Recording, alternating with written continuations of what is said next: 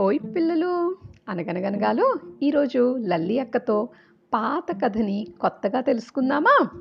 సరే ఇది మనందరికీ తెలిసిన ఏడు చేపల కథ. అనగనగనగా ఒక పెద్ద రాజ్యం ఉందట. ఆ రాజ్యంలో రాజుకి ఏడుగురు కొడుకులు ఉన్నారు ఏడుగురు కొడుకులు వేటకెళ్ళి ఏడు చేపల్ని తెచ్చారు. ఏడు చేపల్ని ఎండబెడితే అందులో ఒక చేప ఎండలేదట. చేప చేప ఎందుకు ఎండలేదు అంటే నాకు గడ్డిమేటు అడ్డొచ్చింది అందట. గడ్డిమేటు గడ్డిమేటు ఎందుకు అడ్డొచ్చావు అంటే ఆవు నన్ను తినలేదు అందట. ఆవు ఆవు ఎందుకు తినలేదు అంటే దూడ నా పాలు తాగలేదు అందట.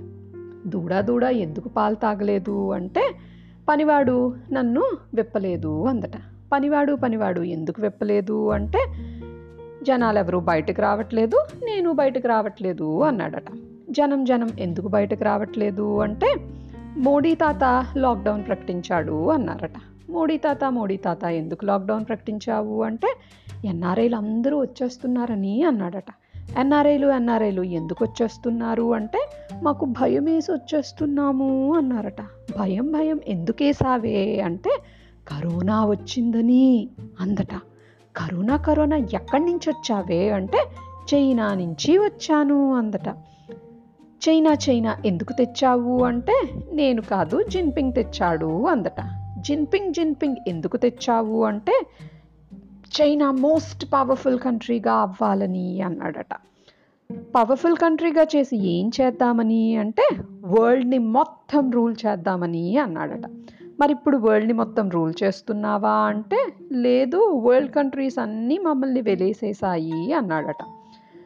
వరల్డ్ కంట్రీస్ వరల్డ్ కంట్రీస్ ఎందుకు వెలేసేసావు అంటే జనాల చావుకి కారణమై కరోనా వ్యాప్తికి కారణమై లాక్డౌన్కి కారణమై ఆర్థిక వ్యవస్థ మొత్తం కుప్పకూలడానికి కారణమై మొత్తం ప్రపంచమే స్తంభించడానికి కారణమైతే మరి వెలయ్యమా అన్నారట పిల్లలు.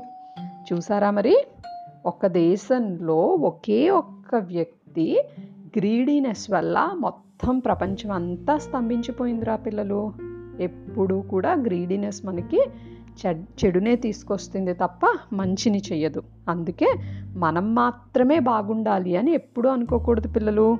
అందరూ బాగుండాలి అందులో మనం ఉండాలి అందుకే మన పెద్దలు ఎప్పుడో ఒక సెయింగ్ చెప్పారు. తెలుసా మీకు ఆ సెయింగ్ ఏంటో? సర్వేజన సుఖినో భవంతు. అంటే జనాలందరూ కూడా ఎప్పుడూ సుఖంగా ఉండాలి అని దాని అర్థం రా పిల్లలు.